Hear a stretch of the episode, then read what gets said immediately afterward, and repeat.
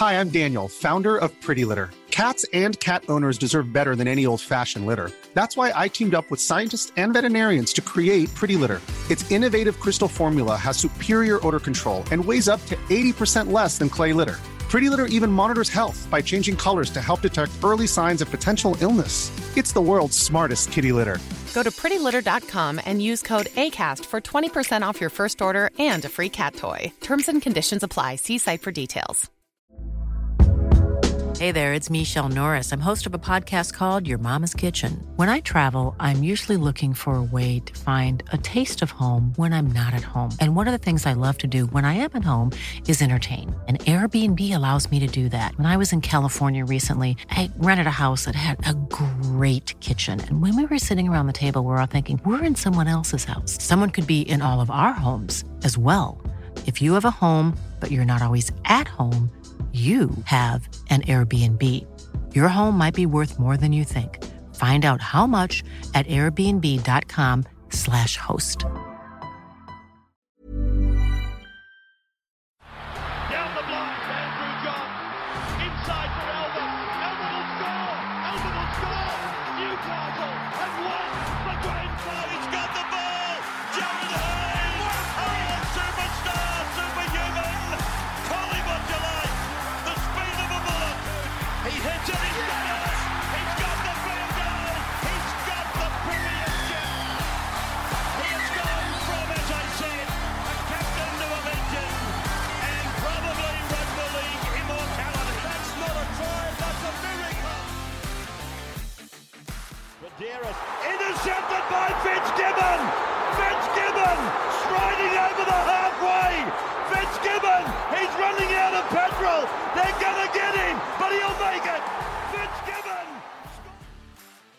Craig, welcome on, mate. How are we? Too bad, thanks yourself. Yeah, all going well, mate. I imagine it's a uh, it- it's a busy time over at the Roosters, coming off a, a tough loss last week to the Raiders. Yeah, yeah, it is. Um, you know, we probably, probably now with the benefit of hindsight, probably had a couple of wobbles over the last few weeks, and um, you know, played a, a team that were committed. Obviously, um, you know, obviously at the top of their game, and, and they caught us out. We've uh, we've got to we've got to acknowledge that. We've got to do some work around fixing some areas of um, our play up, and um, you know, thankfully we've had a couple of days rest. We've had a tough period over the last sort of um, six weeks with short turnarounds and travel and whatever. So it's time to time to you know obviously let the guys recover fully this time, and then we'll get in and address those issues as the week goes on. Mate, I guess in hindsight, um, yourself being coached by Ricky Stuart, the uh, the old siege mentality that he's able to get together probably hasn't shocked you in hindsight that the Raiders got up for that game. Oh no, I think it, you have. Well, last year, um, yeah. First point is Ricky is very good at that, the siege mentality and ambushing and, and all that, the um, emotional reaction he gets out of his team. He's always had the ability to do that. So we were uh, we were uh, under no illusions going into that game. It's going to be hard. I know they've got some injuries, but so have we. Um, it's it's a hard game against them every time we play. So it doesn't matter where we are on the ladder. It doesn't matter who's in, who's out. We always have tough games against the Raiders, and then you know you, you, throw that into the fact that well, last year's uh, to replay last year's grand final, it was we weren't we weren't short on our, our mentality. I don't think we just probably um you know we just got outplayed on the night. and We've got to we've got to work out why and, and start fixing that. Mate, you mentioned before a few stumbles over the last few weeks. Tell me about the loss of Victor Radley. In my opinion, he's one of the most underrated players in the comp, and I think he's so so crucial to not only your defense but your uh, offensive structures. Tell me about the loss of Radley. Uh, look, he's a he's an incredible young player, and he's a incredibly infectious. So, but we, we've also got to. Um, we feel like we've got a good enough squad to, to win anyway, and we want to work on that. And we're going to, you know, you, you can't stick your head in the sand. I think that Victor's a, a loss to your team, to anyone's team. And I think he's finally starting to get um, acknowledgement for, for how good a, a not only an, a player is with his skill set and his hard hitting, but he's actually a valuable team member as well. Like he's so um, so infectious. But look, we, we feel we can cover for the loss of Rads and Sam, and, and we need to work out what parts of Rads' game is missing and, and fill them in. But we've got full belief in the guys that can play in the middle for us. You know, you have Nat Butchers, Isaac Liu. Know, we put Siwa at the there at times. So we, we feel like we can we can cover the um, the loss of Rads, albeit you'd rather have him there, but it's not possible for this season. Mate, obviously your main role there is um, as the defensive coach, and I imagine you must be extremely proud of what you've seen over the last few years. To deny I'm the defence coach for this week. nah, look, uh, I I get uh, Trent Trent's defence mad. So one thing that helps as a defensive coach, and listen, he I was fortunate enough when I started coaching that he was already, you know, uh, he'd been coaching for a long time prior to that. So whilst we're the same age and we're good mates, it was really good to have his tutelage in, in all defensive areas, and, and he takes a, a large um, a large chunk of responsibility for it too. So for when you're the defence coach and, and you've got ideas or, or things you want to put in place, it's, it's only as strong as the word of the head coach to back that stuff up, and that's what he does. And he's got his own, he's got a super high footy IQ and loves his defence as well. So I think we'll get a, a, a one-two punch combo there where I'll get a bit of support from him. That's for sure. Mate, when I watch the Roosters and I compare them to the other sides in the NRL, I think you know, it's a small factor rugby league, but it makes a huge difference. Your marker defense, they're just your, you know, your marker split and your second marker, he's always he's always just following and, you know, I call it um, closing that gate. They are just always working. It's obviously something that you guys actively uh, work on every week, yeah? Yeah, look, I think um, I think gone are the days of everyone our defense is just an attitude. We actually think it's a bit more than that. There's um, set of systems in place that you know, and insurance policies that make sure you don't get broken down. And now, listen, everyone's going to get caught from time to time, and just trying to set up systems to minimise that happening. And um, and to do that, you've got to have players that are willing to work into that system, and players that are willing to turn up for each other because they don't want to be the one that um, they don't want to be the one that lets each other down. Now, um, that's just more on show for Marker than probably um, anywhere else in the in the defensive line. So having guys that have made a tackle and actually want to make another tackle or want to fill in the space, it's um, uh, you know, it's, it's, part of the system. But it's also it's, it's good to see. It's a, it's a real good sign of the, the ethic of the team. And um, yeah, I think everyone's got their own um, policies in place of how that works. But you know, it's just it's just trying to make sure that they do their job and, and they want to get heavily involved.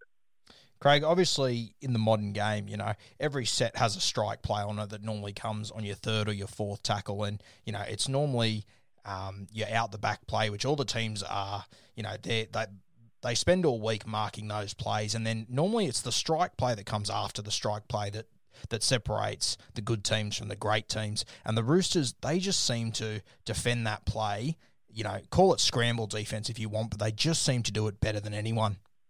Yeah, if you if I think everyone's evolving actually. Like I, think, I think the standard of footy's gone up. Whether it's the six again, whether it's um, maybe it's uh, being the premiers, we feel like we've got to get into a war every week to win.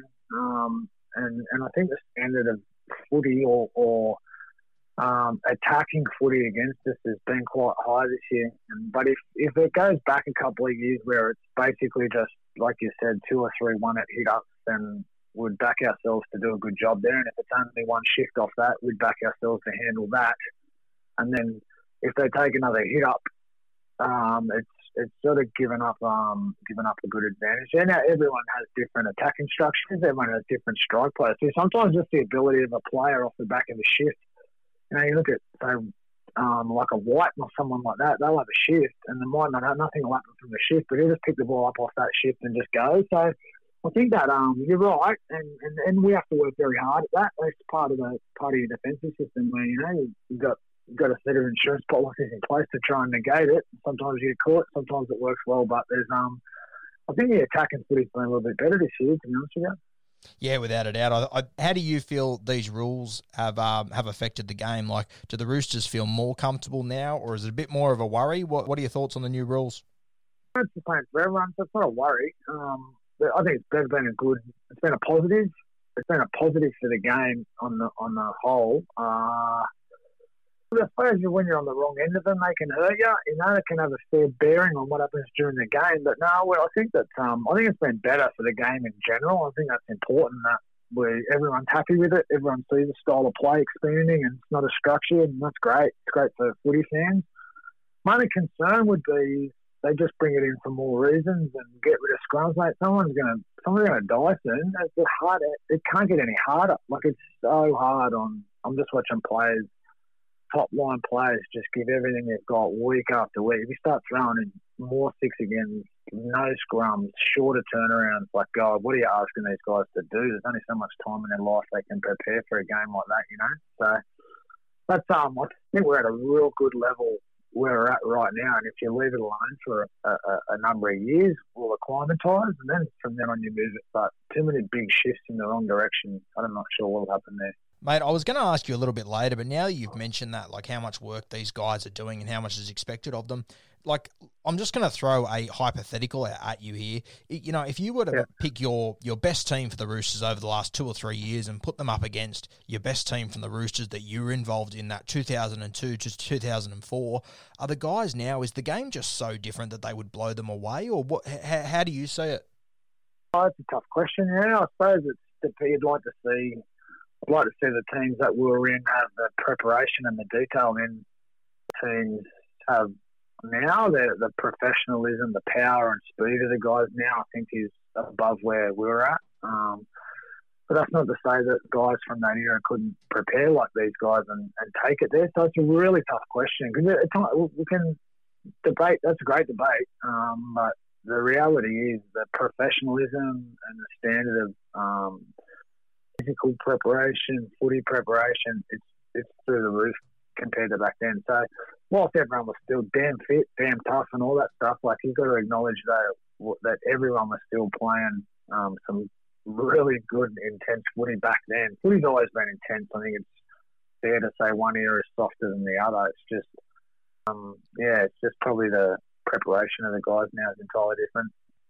Tell me about your uh, your culture at the Roosters at the moment. You know, it's obviously the envy of the league, and I look at you know, like obviously Cooper Cronk came in two years ago, and he's been amazing. But now you've brought in young Kyle Flanagan. Cooper Cronk is still in the building helping Flanagan. I've seen Josh Morris come in this year; he's been amazing. And when he eventually retires, I'm sure he's going to be around the place still. And the next young centre to come to the Roosters is going to have Josh Morris there. They're going to have Brett Morris there. You know, the the guys that you're signing, they're as important when they're on the field as when they retire to me, and it, it's it's an incredible um, culture that you're building there. Yeah, I think um, uh, you've got to basically, I think, acknowledge the coach and setting up, um, set, setting up like we're we're well, obviously a well-run club from the top to bottom, chairman, and we're a very stable environment. Um, we have um, very little external issues or external um, pressures to deal with. So we focus on the footy, and the coach is responsible for making the footy so important to the guys, and then going about recruiting guys that um, you feel can fit your organisation. And we've got a good bunch of guys. We just seem to be.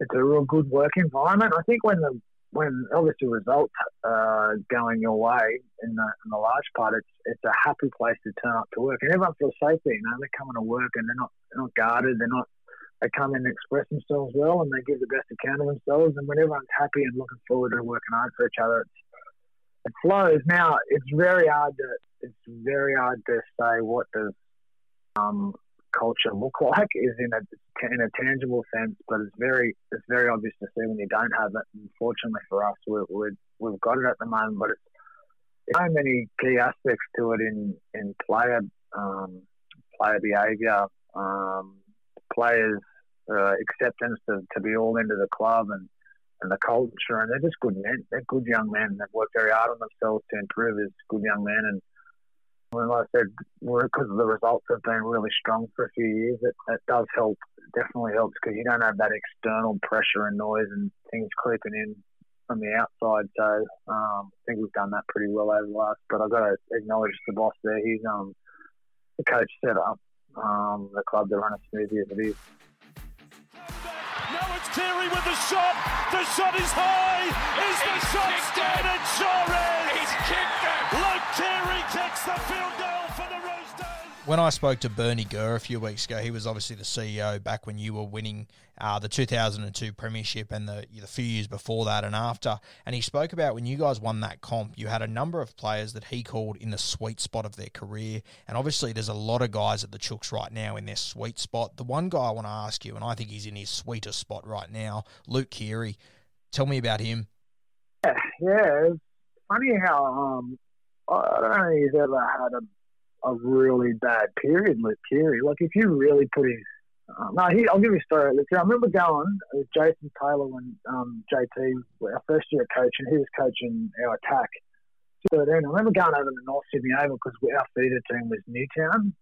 I remember JT said to me, mate, you watched this young halfback playing for North, who was South feeder team at the time. He said, his name's Luke Keary. That little fella, you watch him play. And then um, just remember that clear as clear as day, JT saying it to me. From then on, just watching his South career, and other than the, the off field issue he had, his football was it was still enormously exciting. Like he was still a great young player, and see, um, we were the beneficiaries of that off field problem for uh, for us at the Roosters, and, and his game has flourished. And you're right about a sweet spot, like he's playing such good footy now, but he's been um, just as important over the last few years to the balance of our team and he's probably stepped up a little bit more in a leadership sense um, without having Cooper there, were a real good shared combo, and he stepped up a bit in that regard. And it seems to be um, seems to be making him, yeah, like you said, flourish. Uh, the leadership role that he has um, is, is added another element to his to his big game, you know, his mindset to big games and his mindset to, to organising a game you know better than me, but I remember watching Brad Fittler around that 2001, 2002 period, and he sort of just came back one pre after one preseason, and he just he had mastered how to take advantage of a short side. You know, he he'd drop a man on the on the fourth defender, then take him on down the short side. And Luke Keary, over the last 18 months, I don't know if there's a better footballer taking on short sides in the rugby league at the moment. He's unbelievable, Luke Keary.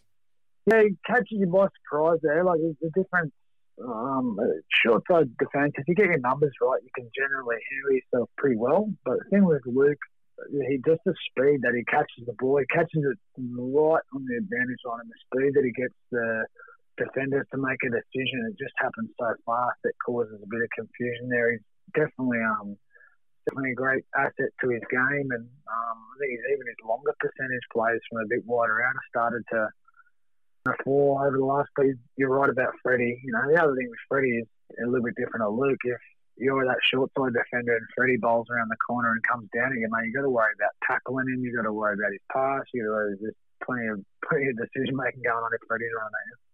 Without a doubt, yeah, he he just he, he uh, he's the most complete footballer I think I've ever seen. Brad Fittler, he was incredible. Mate, on a personal uh, coaching note yourself, obviously you've been the assistant there for a few years. You've had great success. There's a couple of NRL jobs going at the moment, whether it be the New Zealand Warriors or over at the Canterbury Bulldogs. Are any of those uh, tickling your interest at the moment? No, I've had um, uh, a little bit of been linked to a few positions, not the Bulldogs one. That, that appears to be uh, uh, gone now, I think. But no, I've got a contract for the next couple of years with the Roosters, and I'll be honouring that. Um, think I've been pretty clear in saying that for the next for this year and next year, I looked at Robbo and Nick are two of my closest friends, and like I'm not having this discussion with anyone at this point in time if it wasn't for those guys. So I've been with the Roosters for close to 20 years. I'm just not comfortable leaving unless it's right, and I wouldn't do that. Um, you know, if I'm if I'm good enough to be a head coach, those opportunities will still be there at the end of that. But signing off on um, my Roosters career is just as important to me as signing into the next career. So I've got to um, I've got to handle that in the right way. And look, I, you know, the interest if it was there from New Zealand's are flattering. I think they're an exciting prospect as a club. I really do. Um, but for now, I've got um, like I said, I've got to honour the agreement, and I'm comfortable with the decision I make to, to stay with the Roosters the next couple of years. But yeah, I think a club like the Warriors is definitely exciting, and who knows what can happen over the next couple of years. I'm not sure where I'll end up. But, but I must say, I must say, the most important thing to me at the moment is the. Yeah, without a doubt, mate. Speaking of um, coaching, and I think you know a factor of your career that you know it isn't spoken about often. Um, other obviously, he was a head coach at the Steelers, the Cronulla Sharks. You were a young bloke growing up there. What sort of an influence did that have on you? Good, really good. I was, I was a bit offended by a big article I read the other day, and it was about all Jack Gibson's coaching and and the the, the people that he coached and developed out of his coaching. And I didn't mention the old fellow. I was upset for him because he had four years as his assistant as at Cronulla, um, and then took over after Jack left and won. He won the minor premiership in his first year as head coach. Um, yeah, they had a great team with ET and Mark McGaw and Docking and Michael Speech, all those, Gavin Miller, of course. But um, so he did really well in his uh, three years as head coach, made the finals, and, and then he's a super quiet, super humble guy. He just walked away.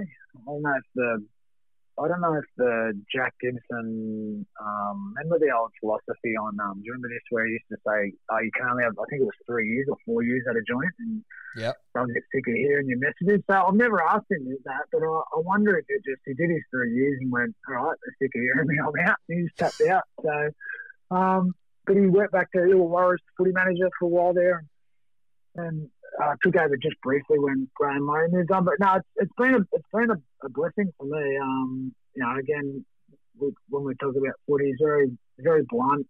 Doesn't doesn't talk. He's quite very quiet. Doesn't uh, waste words. But if you looked at my uh, my life from the age of um, five onwards, and I'm 43 now. I've been in and around first grade Jesson sheds, so um, you learn a lot about behaviour, characters, even small conversations as a kid growing up. You never forget them, and just a fascinating area that um, the footy, the footy realm, and the relationships between players and coaches. So I've always been fascinated by that. So I would have to say it's been a good advantage. Tell me, mate, at the start of your career, obviously you make your debut in '98. The couple of years leading up to that, the Super League war explodes in Australia. Being a young guy coming into first grade, you know, did that have much effect on your development or where you ended up or anything along those lines? I wish it. I wish it did have a bigger impact on me. got the uh, got the, the back pocket.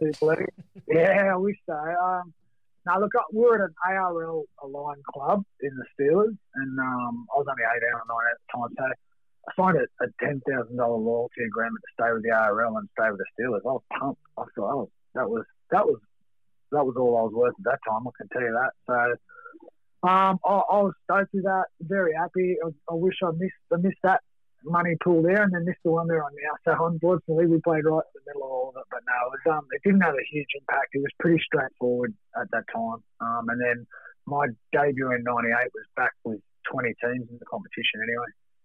Tell me about your debut, mate. How did you find out that you would uh, don the Steelers jersey for the first time? Oh, oh mate, I went surfing that morning to be honest with you. I just, I just thought I was on the bench because Brad Mackay was the starting lock.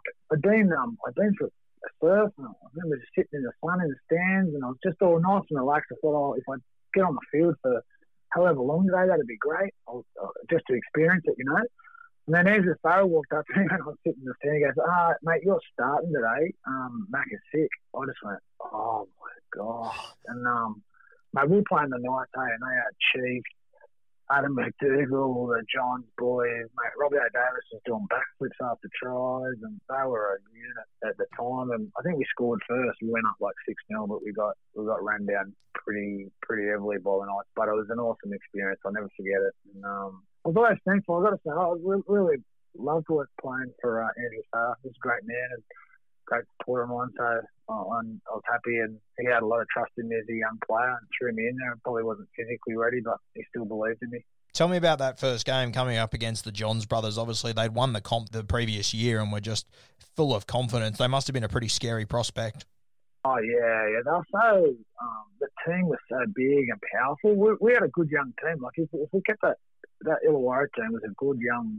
They were very young and they were very polished in their careers at the time. And I remember the, the size and the power trying to tackle Chief and those guys. But the Johns boys were yahooing and some weird connection. They're making hoots and hollers at each other and throwing the ball around and expressing themselves. And it was, it was whilst, whilst nerve wracking, it was impressive to see.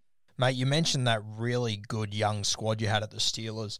Um, to some extent, it all comes crashing down the next year when the merge happens. You know, that's for for young people nowadays to think that two footy teams would merge together. You know, it's just about unheard of. How did that all work? Know, it's very hard to do. They pulled it off. They really did. Um, look, everyone obviously, if you're from the Dragon side of things, you would like to stay together with all your Dragons friends, and us Illawarra guys want to stay together with our Illawarra friends, but um, wasn't to be. And they basically just got. We all knew that you know everyone knew the merger was being discussed and, and going to happen, and then eventually um, they chose 12, 12 Steelers players and 13 um, Dragons players to make a squad of 25, and I was just fortunate I was one of those 12. But it was tough time for the ones that didn't didn't get in. But uh, from a personal note, it was thrilling and, and it was it was great. They they handled it really well. I've got to say that they, the, the Dragons it was tough. It's not as easy as, as it may seem. You get all these good players thrown together and you can just win footy games. There's a fair bit in it, and um, the benefit of hindsight now to make that grand final and all albeit not win it, but that was a remarkable achievement, I think. Mate, you mentioned that they had 12 Steelers players, 13 Dragons players. Was that like were those two numbers were they set in stone that they had to pick 12 from the Steelers, 13 from the Dragons, or was that just how it ended up? Yeah, I'm not sure. Um, that's a good question. I'm not sure where the balance lay there. Whether they just put their put 12 of each down and had a swinging vote. I'm, I'm not sure. I really I can't answer that question. You mentioned making that grand final an incredible effort. Also, the team you came up against, the Melbourne Storm, they'd only been in the comp for two years or whatever. An unbelievable grand final. So tell me about the lead up to that grand final because I remember that game against the Sharks you guys played, and Mundine. Yep. That might be the best game of football I've ever seen someone play.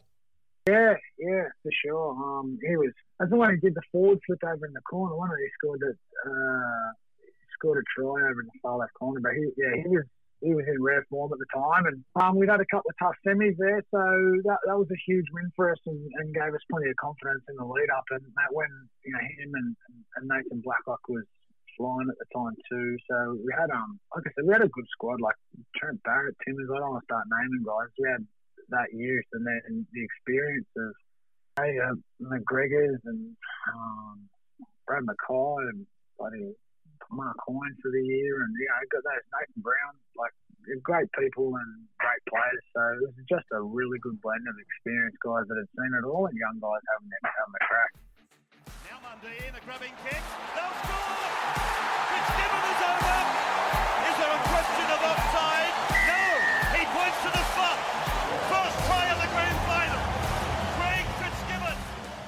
That 99 grand final, it starts fantastically for you. You score the first try. What were you paying that day? $5. did any of the boys get on it or what? Damn right they did. 55's massive. Because you started on the bench, didn't you? Yeah, but it was unlimited interest. I was, you're on, well, I don't know. I don't know how long it was into the game, but you get on pretty quick because there was, there was unlimited interchange. So there's people coming off and going every, you know, that's probably, probably not that far out of the realms of getting a try, but not for a forward. You would have backed a maybe an interchange sort of utility or something. But anyway, a few of, few of my mates did, and was paying 55 bucks. So got a couple of schooners out of that. Mate, we'll talk about it more later, but fuck you, you knew your way to the uh, promised land in a grand final just quietly. Um, yeah, managed to crash over in a couple, and I wish it was um, a bit more spectacular for him. I dived on a grubber, more or less barged over from three metres out twice. um, they're not they're less than spectacular, but still the name on the scoreboard in the grand final. So I'm, I'm stoked. I'm stoked for sure, and not not something I'd probably be remembered for. That's for sure. No, I don't think so. I thought those three metre charges would have turned into uh, 50 metre charges by now. Yeah, they, they're getting longer. Don't worry, they're getting longer for people that haven't seen it. Mate, that um that grand final obviously ends in uh, you know just utter chaos with the uh, penalty try. Explain to me were were you on the field at that time? Were you on the bench? What what, what was the feeling surrounding that moment? It's bizarre. Um, it's, it's a long time ago. It's hard to really like have vivid. I'm, I'm more vivid about after the game. I just saw the effect it had on our senior players, and I was just I was I was like second year first grade. Like I, I uh, to even be in a grand final, just spinning, and um, I just saw the impact that it had on our senior players, and um, I, I, can. That's that's the hardest part of all of it. Um, and uh, you realise the opportunity missed when I saw the effect on those guys, and it's probably getting um, talked about more as time goes on. But it's just a game of footy, isn't it? Like it just ebbs and flows, and um, you didn't shut the game out they got back into it, and then it come down to a, a big call, and that's that's what happened. But um, I don't think anyone uh, anyone's to blame. It was just we just probably should have shut the game out really, and, and I'm sure we'll. Um, it's, it's one of the great grand finals if you look at it um, in the big picture sense, but a disappointing night for the George Illawarra Dragons and anyone who was involved in it. What about that try Nathan Blacklock scored? Yeah, that sort of 50-50 bounce and just Oh. hit it. And, um, Geez, It ballsy to charge onto it?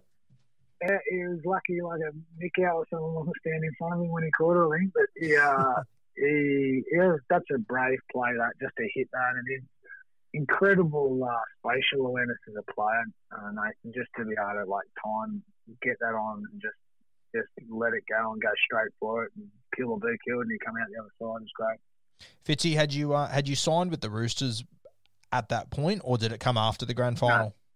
Come on, after the grand final. Um, yeah, I probably probably wore a bit of flack for leaving in the end, but the, the reality of what happened was I was negotiate throughout that um, semi and a couple other things that happened and wasn't feeling um, like I was you know, priority. And at the end of it, I still, if you if you're a player and you're off contract, you, you know that most guys are signing in like signing June, July, August, aren't they? They're not.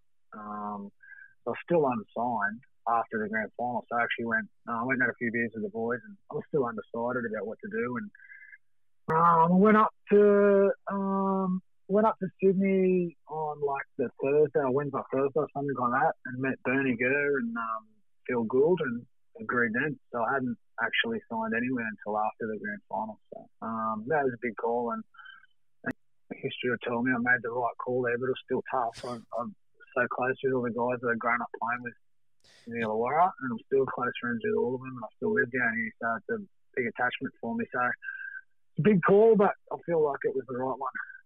Yeah, I uh, I'm willing to bet you've made worse decisions in your life. it's paid off well for me, put it that way. The opportunity to be in such a great team when I, when I signed with the Roosters and players and, and the era we had there as a team, and then now to um, for them, I played there for ten years, and for them to, to give me a, a position now to coach for the last nine years, it's um, I, I couldn't. Yeah, I, I wouldn't have thought when I signed that it was going to be such a good relationship for me. But um, now then, one of my, my second family now. Mate, you um you obviously signed with the Roosters. They're captained by Brad Fittler, the Australian captain at the time. Tell me about the first time you met Freddie. called me. I remember um, after it all happened, I got a few mates that um, grew up in West Wyalong, and we just went out to West Wyalong just to go motorbike ride and hang out, have a few beers there. I just wanted to get out of it, like um, get away and, and chill out for a bit. And I remember um, I just phone call. I didn't know the number, so I just let it ring through and left a message. And Brad Fittler, I thought, oh shit, Brad Fittler called and left me a message. That's when I sort of hit home, you know. So I had to. Um, come back and have a chat. He was just Freddie, just mate, welcome, great, good state sign, mate. Just so so welcoming, so calming, and then um, that you know from then on, everything was a pretty pretty seamless move um, in the end. Mate, your uh, your coach there was of course Graham Murray. Um, you know, strange little turn of events that obviously a few years before that he was the coach of the Illawarra Steelers, and your dad um took over from him. It's uh it's a weird little world rugby league, isn't it? It's round and it's not that big, and everyone seems to come back around, and it's it's great for that reason too. You know, while we all get um, everyone's competitive towards each other, it's very tribal. Um, it's always a war of words. There's always a bit of angst towards other people and whatever. But playing rugby league people are great guys, and, and you always, when you put those club differences or team differences aside, mate, everyone gets on great. Like, it's such a good community. And one benefit I've been lucky enough is the involvement in rep footy. You just get to hang out with people from other clubs and where it's so exciting. It's so fun and uh, it really is filled with great people and we have our hiccups from time to time where people slip up, that's for sure. But um, the same reason as the boys are lunatics on the field, you, know, you can't just isolate that one part of their life. It's very hard, so they slip up from time to time. But listen, on the main, people you meet in rugby league forge forge friendships for years. Um, just again, you probably sometimes probably doing it now. You probably need to sit back a little bit more often and realise how lucky you are. Hiring for your small business? If you're not looking for professionals on LinkedIn, you're looking in the wrong place. That's like looking for your car keys in a fish tank. LinkedIn helps you hire professionals you can't find anywhere else, even those who aren't actively searching for a new job but might be open to the perfect role. In a given month, over 70% of LinkedIn users don't even visit other leading job sites. So start looking in the right place. With LinkedIn, you can hire professionals like a professional. Post your free job on linkedin.com slash people today.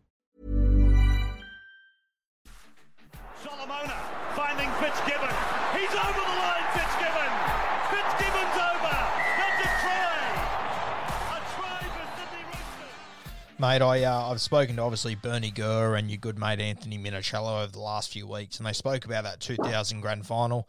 You essentially came up against a kangaroo side that day, didn't you? Yeah, the unlimited uh, interchange. I know, I, I, don't quote me on it, but did they make 50 something changes? It was some astronomical amount of interchanges. It was ridiculous, yeah. It was, it was, it was a different like game. It wasn't rugby league. It was crazy. and the the quality of their team and um and mate, they're rolling Thorn and Webcke. Oh mate, just just relentless. But um, listen, we got back in the game. I scored that try late, and then I kicked the goal from the sideline, but it hit the the crossbar to make it 14-6. If we got 14-8, who knows? But I would have thought we were, we were lucky to get back into the game. They're pretty dominant. Um, so where we were at as a young team there at the Roosters, we had some still Freddie and enough experience. Freddie, Rico, those sort of guys. But um, that was a well-oiled machine, that Brisbane unit. I reckon that uh, that sound of the ball hitting the crossbar would have uh, echoed through your head for a while, just quietly. Looked like a pin perfect kick. Yeah, yeah, no, it's not lost on me that it might have changed. Um, yeah, Carmen, they're the kicks that you live for. Is a, a kickers right on the touch line. Um, I, I thought I did everything right. Obviously, just any little legs just didn't hit the thing hard enough. Eh? And it's one of the very few times I've seen you not make the distance on a kick. Off the top of my head, I can't remember many other times when you haven't uh, uh, got past the try line.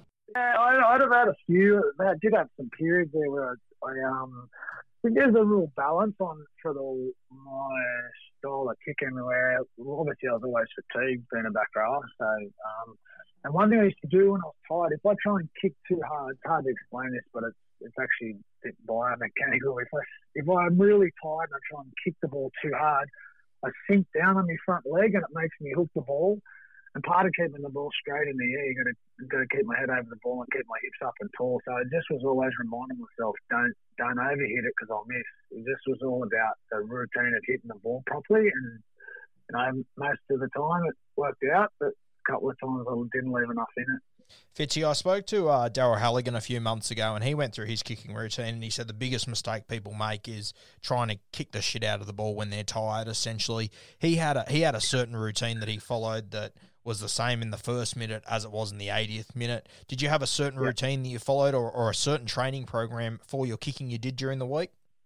100% had similar routines. I worked with Daryl over a few years. He was great for me, but um, as well. And no, definitely managing the fatigue for me was the number one thing. Obviously, um, the the load of, a, of the forward is probably a bit higher than outside backs or whatever. But everyone's hard. Like everyone who's kicking that ball in a game's tired. So I didn't see that as an excuse. But I had to really quickly, as soon as we score, try and get my heart rate back down and clear the mind. And, and mate, when you're in a footy game, it's hard to explain, but your your brain sounds like it's got cymbals crashing in it and static and noise. It's just like carnage in there. So to try and get your head to calm down back to baseline and then try and um, go through a routine was that was important. And, and not kicking the shit out of the ball was that was part of the routine. I just, just try and slow everything down and pick yourself back up. And um, but definitely rely on a routine to do it.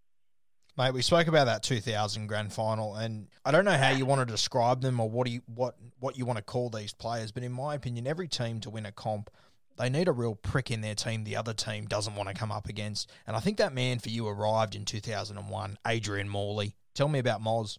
Um, it's like a split personality, Moz, because you've never met a bigger gentleman, and it's like he was such.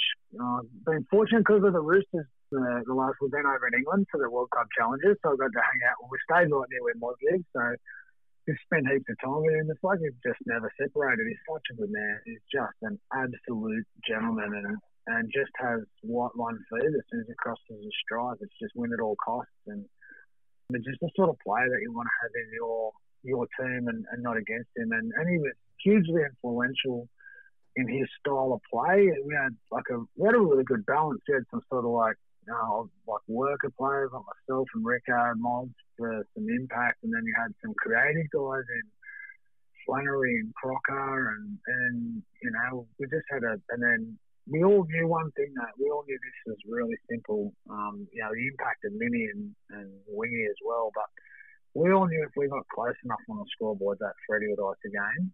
Um, and you know, going into a game with a real clear mindset of, hey, we'll do our jobs, we'll roll the sleeves up and get all the work done. And um, if it's close, Freddie will sort it out, and if not, you know, your minis and wingies, those guys are they're hard to handle, and they've got points in them everywhere. So it was just such a good balance to the team. Were you uh, were you playing in the Test match where Adrian Morley uh, took off Robbie Kearns' head in the first eight seconds of the game yeah. or something? I sure was. I sure was. So, um, uh, mate, late, we only just won that game. We got the three. We, we only just won all three tests actually on the bill. Um, yeah, was, uh, I remember he winked at me on my finger in the anthem, and then um, he more or less just started. Hey, wink, sung the anthem, shook hands, and then he comes up with that. It's like, oh, that, that just. I knew he had white line fever, but not like that. Mate, speaking of Morley, um, you get to you get to that 2002 grand final, and I spoke to Bernie Gurr last week about the Richard Villasanti hit on Freddie being a turning point, and it really it flicked a switch in uh, Adrian Morley, didn't it?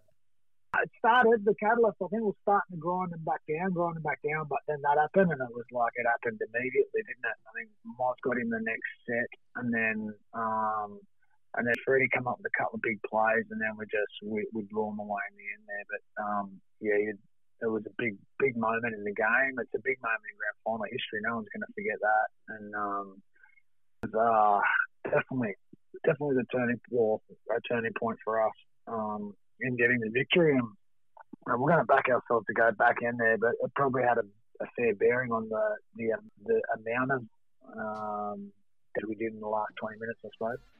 Back for Shannon Hegarty. There's a chance for Fitzgibbon. Fitzgibbon must be horribly close. Mate, that 2002 grand final night, obviously you win your first premiership. It's your third grand final in, in what, four years. Um, you've lost two of them. You win that. You pick up the Clive Churchill medal. You score another try in a grand final, your third try in a grand final. I, I'd be shocked if there's another forward ever that scored in three consecutive grand finals. What a night for you. Yeah, it was great. Um, just uh, uh, just a culmination of everything. And um, you would have heard about um, you would have heard about our training and how hard we worked throughout the course of the year. It was Ricky's first year. Um, we we set some new standards for ourselves as a club in our preparation and training, and much hard work had gone into it. So you have um, just the, it's like the ultimate relief when it's over. It's such a good feeling. I wish you just so privileged your life to be part of it, and a lot of people don't get that. And yeah, you can't. It's, it's hard to it's hard to put into words because you've heard everyone talk about it. Surely, like you've heard anyone say, "Well, one played in their final about talk about that," and everyone will say the same thing. But it's it is really hard to put a, a set of words together to make you go, "Oh yeah, I get it." You know, um, just just huge relief after a bloody long and hard year. Fitzy, when I spoke to Anthony Minichiello a few weeks ago, he mentioned um, those that preseason with Ricky Stuart was just on another level, and Mini described how hard it was. And then a few weeks later, I had um I had a bloke that was in your extended squad who messaged me and said, "Fuck, like if if you can understand how hard Minichiello found it, he was the fittest one there. The rest of us, it was just absolute torture." what do you remember from those sessions? Yeah, yeah, we went hard. Eh? Like we had a we went hard, mate. Um, you know, not to run through session plans or anything like that, but it was. I don't. I don't. I think it was probably just an, an acknowledgement of looking at the squad. All sort of tall, leaner guys. You know, all sort of six two, six three forwards and pretty athletic, and I suppose all had a, an element of fitness in our game, and, and maybe Ricky just decided to go with the, the fitness and defence, but mate, it was it was excruciatingly hard, and and that's a direct um, that's a direct answer for like if we mate, it was responsible for the way we played, and it was responsible for winning the grand final. So it was worth it. Whatever it was, it might have been bloody hard, and it might have been scary to think about. And, and however hard you'll describe it, it won't match what actually happened either. But it was worth it. You'd do it again if it was going to guarantee you a premiership, wouldn't you? Mate, you worked hard on the field. Off the field, you guys had a great time. Have you got a um, House of Grouse story for me? Uh, me run through the House of Grouse City. He, he mentioned it, but he was he played a pretty straight bat for me, so I'm hoping I can get something out of you. Uh, I'll, I'll keep a straight bat with it as well. But our wild times, times are different than to now. And we definitely um, fully trained hard and played hard on and off the field. Um, but one thing we never did, and um, pardon my language, we didn't F with the footy, you know. Like we just turned up.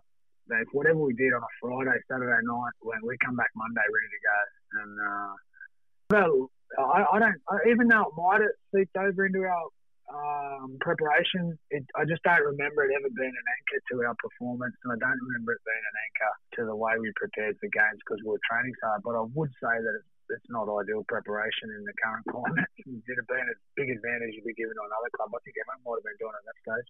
Ask you, mate. Obviously, you know when you played in the early 2000s compared to now, would you rather play when you played? Uh, well, Matt, I'm I'm terrified after boys playing now. So I was terrified back then too. So it doesn't make much difference to me. Um, I, the, the, the fear of complete exhaustion was always huge for me. Know? Like I was, I was so nervous game day, and I never reacted to the nerves, but I just always felt like, what am I doing? Like, this really? And then feeling of being um, finishing the game and then it's going to sound perverse. I love the feeling being bashed up and like you've had shit kicked out of you and whatever. That feeling sitting there with the boys after a game and sitting with your team members, blood, be bruised up, bashed up. I'll pay good money to feel like that again. I'm not going to do it, but it's um it's priceless. It really is. So I watch what the guys go through now. Oh, mate, I was physically probably not the biggest, strongest guy, mate. These guys are 10 miles and legs off nowadays, I think. It's tough to answer. I'd love to have, well, would have loved to have the preparation that the guys have now to see what sort of athleticism level you could get to. But listen, the, the, the, the era back then was bloody hard and it's still bloody hard now. It's a great game for that reason.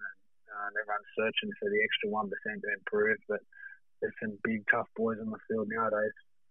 Speaking of improvement, mate, obviously the end of that 2002 season, you've come so far. You make your Kangaroos debut. Uh, how did you find out you'd been picked to represent Australia? Yeah, was just on the on on the beers, Matt Monday's got a phone call, and um, I remember like just numb. Like uh, I hadn't, I hadn't played. Um, I played country that year. I hadn't played state of origin yet, so um, I remember walking out, just ringing mum and dad straight away. That was the first thing I did.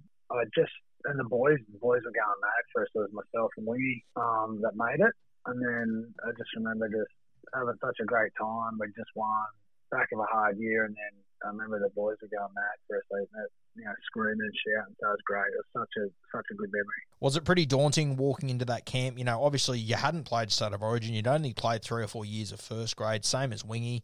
Mm-hmm. How was that feeling walking into camp? It was a bit intimidating. Gorden was the captain, and um, me and Shane Webcke, big forward, Petro. I was, I was a little bit intimidated, but I was also at the time were playing good footy, um, and and I was also um, I had a confidence in a confidence in my ability to play big games where I, I felt like I was gonna, even though I was intimidated by those guys individually, and and you know it's their first crack, and they've been in there for you know six seven years already. They've been playing for Australia. So I knew I'd be a new young kid, but I was also going, no, no, I'm going to, I'm going to play a style of footy that makes these guys respect me quickly. And I was confident in the fact if I got enough time on the field, I was on the bench.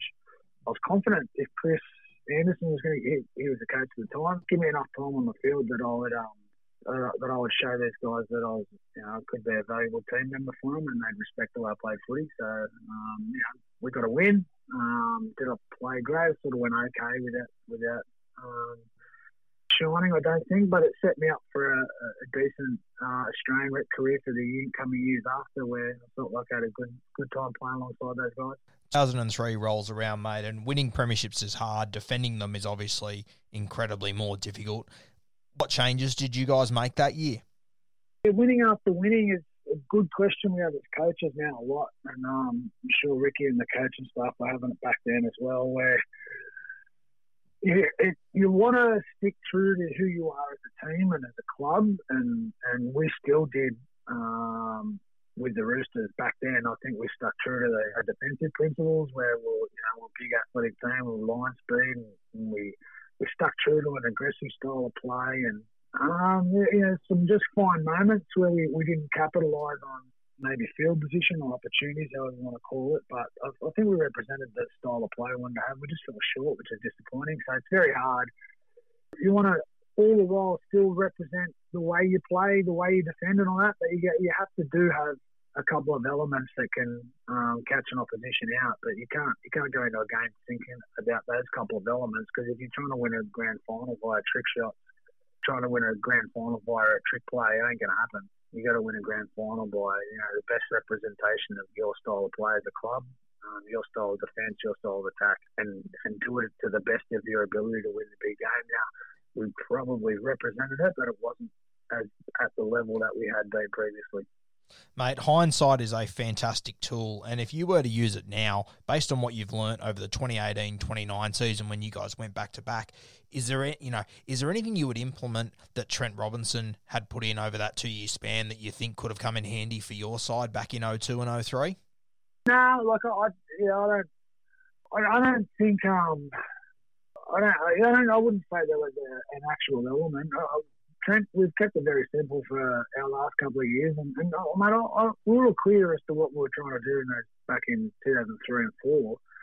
And if you have our, our style of play and um, again our defence and, and everything we were trying to achieve back then, we just obviously didn't do it to the level that had made us so successful. It was still a damn good showing of yourself to get to a grand final and play that way, but then it'll forever burn us that all of us didn't play our best footy on that night and, and get over the line. Um, you know, there's a, such a small difference in both teams on on a night like that. We're on the wrong end of that for the three and four seasons, but I still think we, we played hard. We just didn't play our best. Geez, um, Luke Priddis had one hell of a game that night, didn't he? Yeah, he did. He did.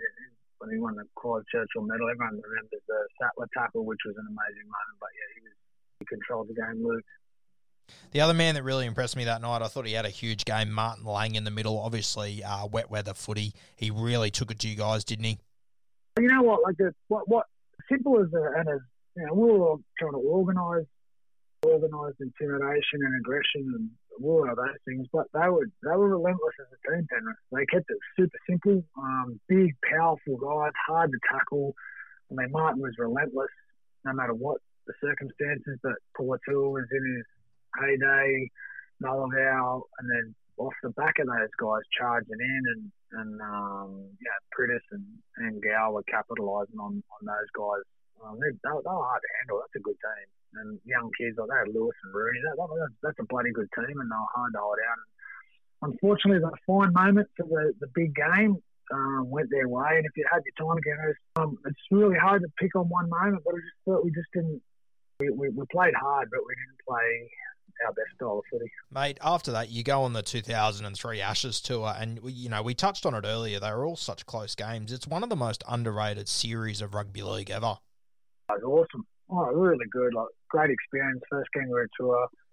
A lot of injuries. Actually, we had a lot of guys pull out and um, prior to the tour, and then oh, also the Great Britain squad. If you have a look at that team, it's a damn good Great Britain team. So that was a great series for us, and um, to win all three games on the bell and things that pop out of the, the tour. Not only we had a great time, but mate, the, the, the footy, the standard of footy was great, and um, you know, Darren Lockyer's leadership in those games, and you know, he iced them for us. It was it was an incredible opportunity to play alongside him for the first time, and um, well, at length anyway. But he was he was remarkable that series. I thought. Who was your uh, Who was your roommate on that tour? That tour was actually Phil Bailey. He's a good time, Phil Bailey, a bit of a sneaky one. Great fella, great fella, absolute champion. Um, it was we had such a good time. So he was he was my room. It was a ten week tour, so it was a first in. yeah, it's a good night. Well. Yeah, yeah, nah, it was great. We had a good time. Those tours were that was that was, that was good. Um, a good opportunity and, and experience. Um, that was the first time I'd been to England, and oh, it's fantastic. Mate, 2004 rolls around, and you know it's sort of as the year went on, it became the Brad Fittler farewell tour. Um, losing such a legend like that, and then coming into that grand final. In my opinion, you know, I, have got the 2004 Roosters and the 2001 Eels as possibly the two best teams to never win a premiership. It was one hell of a side, wasn't it? Again, we had uh, we're very clear in how we're playing, what our objectives were. Like I said, we got close enough. Um, as you know, Freddie, Freddie is just you know, he's a over time, I'm biased, because. He's the best player I got to play alongside because I saw him deliver so many times, you know. Um, we're at the end of an era, and um, know, it hurts that we don't we don't get the win by the end of the year. But uh, before Freddie signed off, it was an opportunity to play alongside. He's just a legend, out and out legend, and um, some of the stuff he could do in a game, yeah, uh, it was a privilege to, to play alongside him. So just send him off with a, in, the, in the right fashion, and we didn't do that. In that game, that grand final, I think one play that stands out for me with Freddie, I'll never forget it. That that left foot banana reverse kick that he put in for Chris Walker, like he's the only bloke in rugby league that could have pulled off that play in a grand final. Just incredible his instincts. Yeah, it is. Yeah, yeah. He, um, that was that's just one in a career full of them, really. I can imagine how many tight games where he just jams that side step in and goes straight through under the post. It's just um, tough, big, skillful. Yeah, pull back into the thread. So, um, like I said, it still burns us now as players that we didn't send him off in the right fashion, but that's what you do. You we can't fix that anymore and still acknowledge we had a great team and a great era that probably fell short there. I've been to a number of grand finals, probably 10 or 15 over the last 20 years. And I think that night there, the the atmosphere around it, it was just a grand final that had been coming for three years, the Roosters against Canterbury. It was amazing, wasn't it? Yeah, definitely. Um, they were in there, all assembled a, a pretty fearsome team. And um, they were, uh, they were like you, you talked about. I think Bernie said he had um, players in the sweet spot, and Canterbury had a team full of young guys and players in their sweet spot as well. And um, um, kicking game of Sherwin just was clinical uh, at key moments. So, yeah, um, they were such a, a good squad, and, and, in the end, they got the job done that day. Oh, Fitzgibbon and Sculthorpe having a duel. Well, Fitzgibbon, Fitzgibbon certainly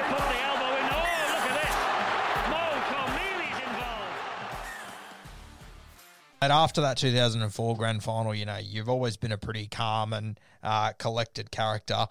In that kangaroo tour, uh, you end up in a little stink with Paul Sculthorpe. Fuck, you didn't miss him.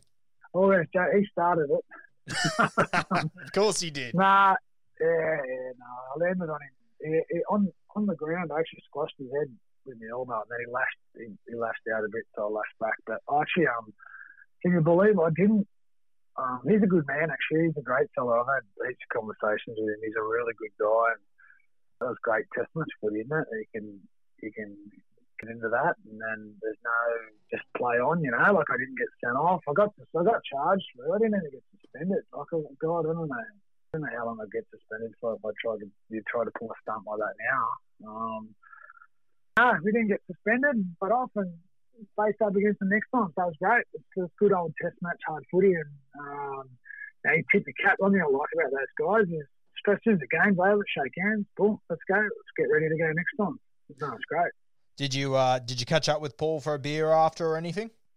Uh, not straight after. No, I caught up obviously times throughout those those tours, but um, mate, I've, I've seen him around the traps enough, Scully, and um, actually talked to him the other night on a Zoom call. He was doing a ride for charity with a mate of mine, Ewan and we got on and had a laugh about it and had a joke. He's a, he's a great fella. Mate, you return in 2005 to the Roosters, um, the Brad Fittlerless Roosters. What sort of a hole did he leave in the club? It's tough. There's a um, obviously a leadership back in there, and then um, you know, Rico took over there for a bit, and then the year after Rico left, so it was like a two a two stage process in in a leadership vacuum. So just those guys, their presence and leadership around the club is huge, and, and I think we're all learning um, how to, you know, nowadays clubs are pretty well equipped to go, okay, this player of this caliber is leaving, what are we doing to fix it? Player of this caliber is leaving, what are we doing to fix it, you know? And I think at the time the answer would have been, we'll just get rid of all old players and start again from scratch. But I think it's just about balancing those. When you know, when you if you lose a leader like Freddie, you can't replace a guy like that. So what do you got to do? You've got to try and get a, a, good character to fit fit in somewhere. You know, maybe develop a young half to fill his shoes, but extra uh, leadership player in the forwards, or you know what I mean. You got to account for that stuff, and um, that was two really big voids that we probably didn't fill. How did the game change for you when you became captain of the Roosters? Um, oh, well, I sort of handled it poorly, to be perfectly honest, to start with. I just one thing that you, I love about coaching is analysis of yourself and um, and and knowing where you go wrong and, and, and figuring that out. I think I was just too. I was just couldn't understand why people didn't think like me. It took a while to figure that out. And mate, the timing, I felt the pressure of being. Um, felt like I was by myself in a leadership sense, and then had who was learning, but he was young um, when he'd come in.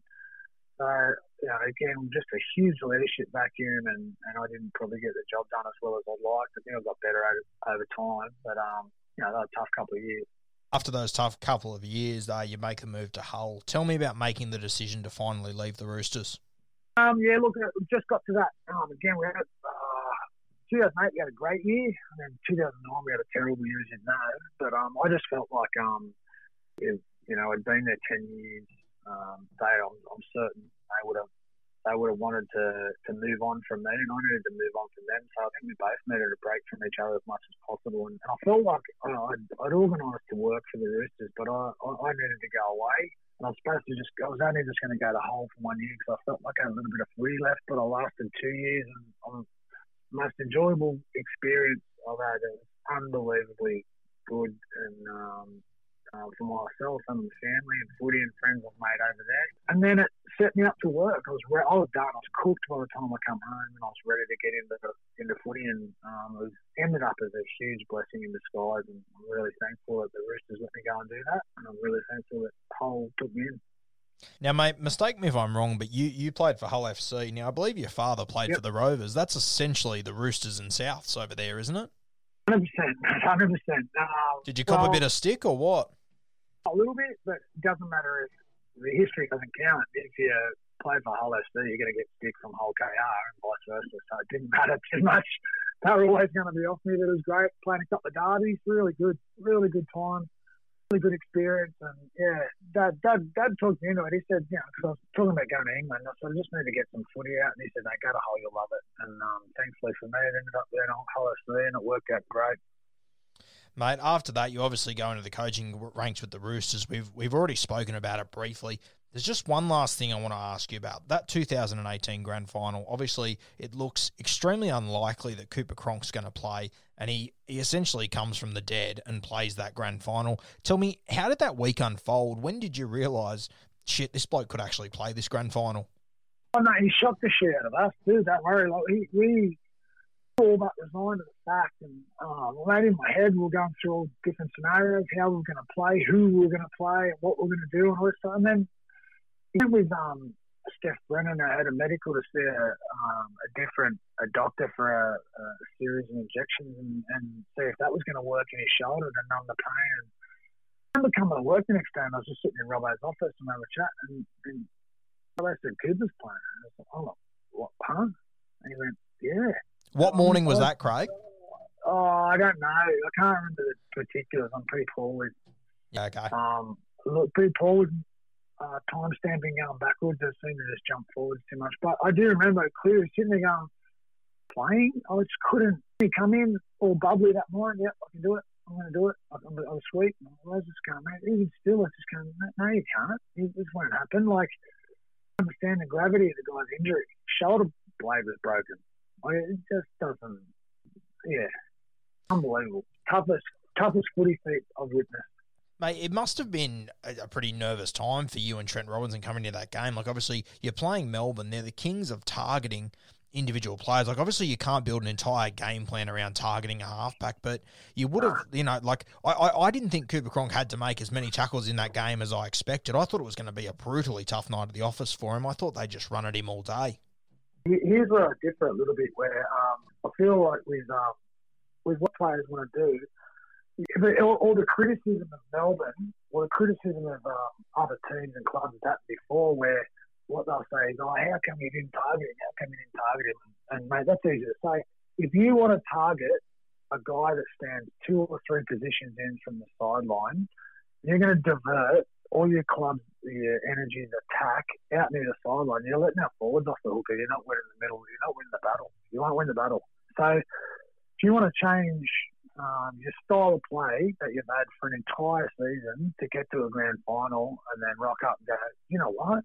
Why don't we just roll our attack out here, which you haven't done all year? This doesn't make sense. It's too hard to, you know what I mean? It's too hard to, to change that. Sure, you could ask him some questions there, but, um, you know, we would have, he would have, I think he showed, didn't he? He jumped in front of a couple anyway, didn't he?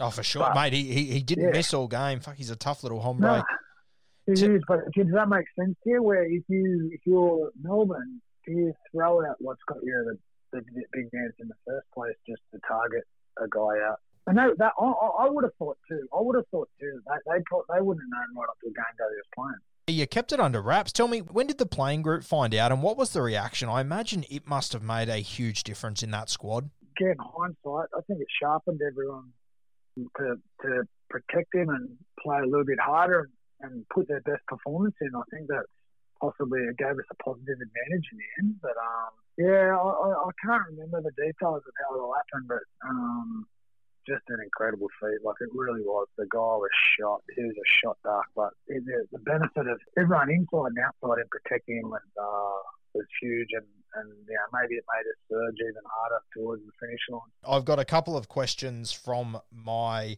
followers on Instagram. The first one is, Yep. um, who was the toughest player you came up against? Um, yeah, you know, I always uh, respected the hell out of Petro Civoniceva.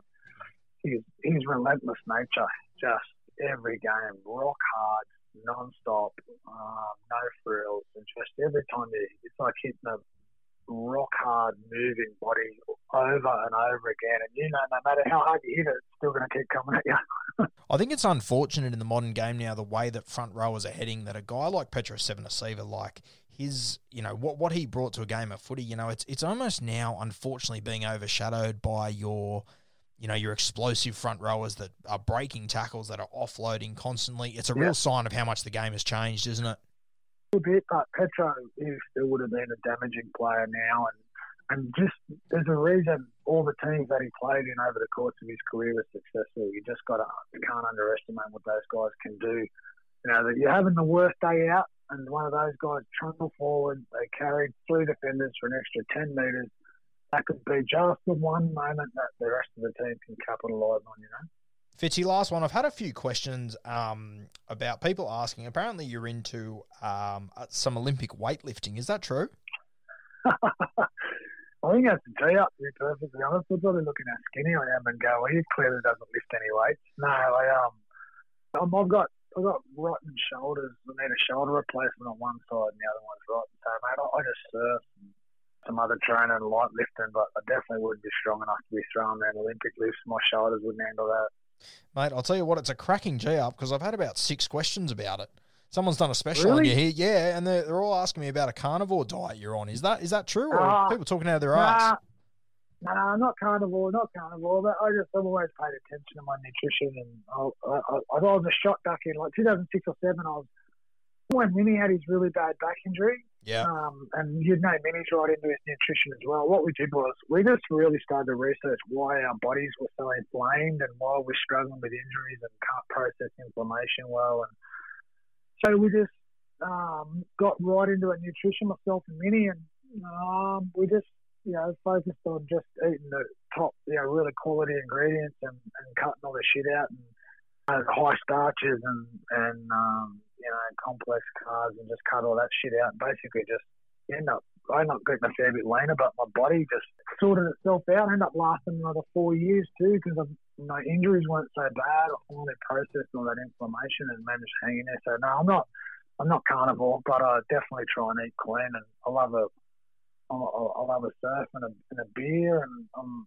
I love to if I'm to have a few beers in the day, an over or a couple of glasses of wine with my wife, and sure I'm eating healthy. You know, I don't want to don't want to drink and eat poor at the same time. So I like a little like a quiet beer or a wine here and there. So I eat good to make sure I can um stay stay healthy. mate, you spoke about Anthony Minichiello in that 06 time.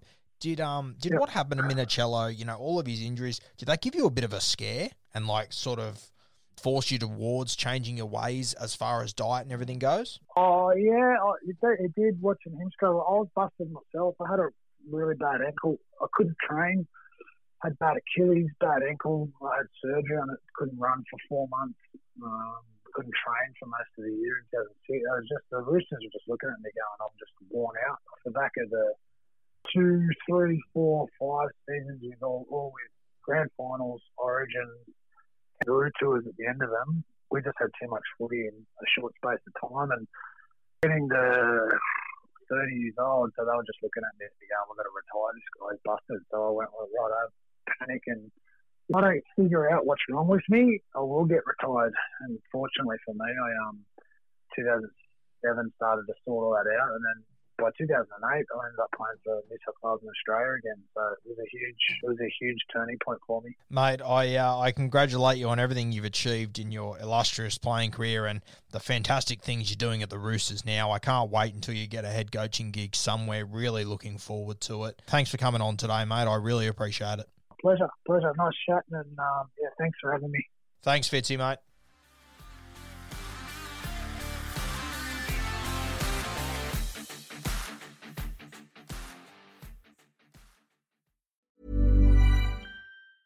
Mom deserves the best, and there's no better place to shop for Mother's Day than Whole Foods Market. They're your destination for unbeatable savings, from premium gifts to show-stopping flowers and irresistible desserts. Start by saving 33% with Prime on all body care and candles. Then get a 15-stem bunch of tulips for just $9.99 each with Prime. Round out Mom's menu with festive rosé, irresistible berry chantilly cake, and more special treats. Come celebrate Mother's Day at Whole Foods Market.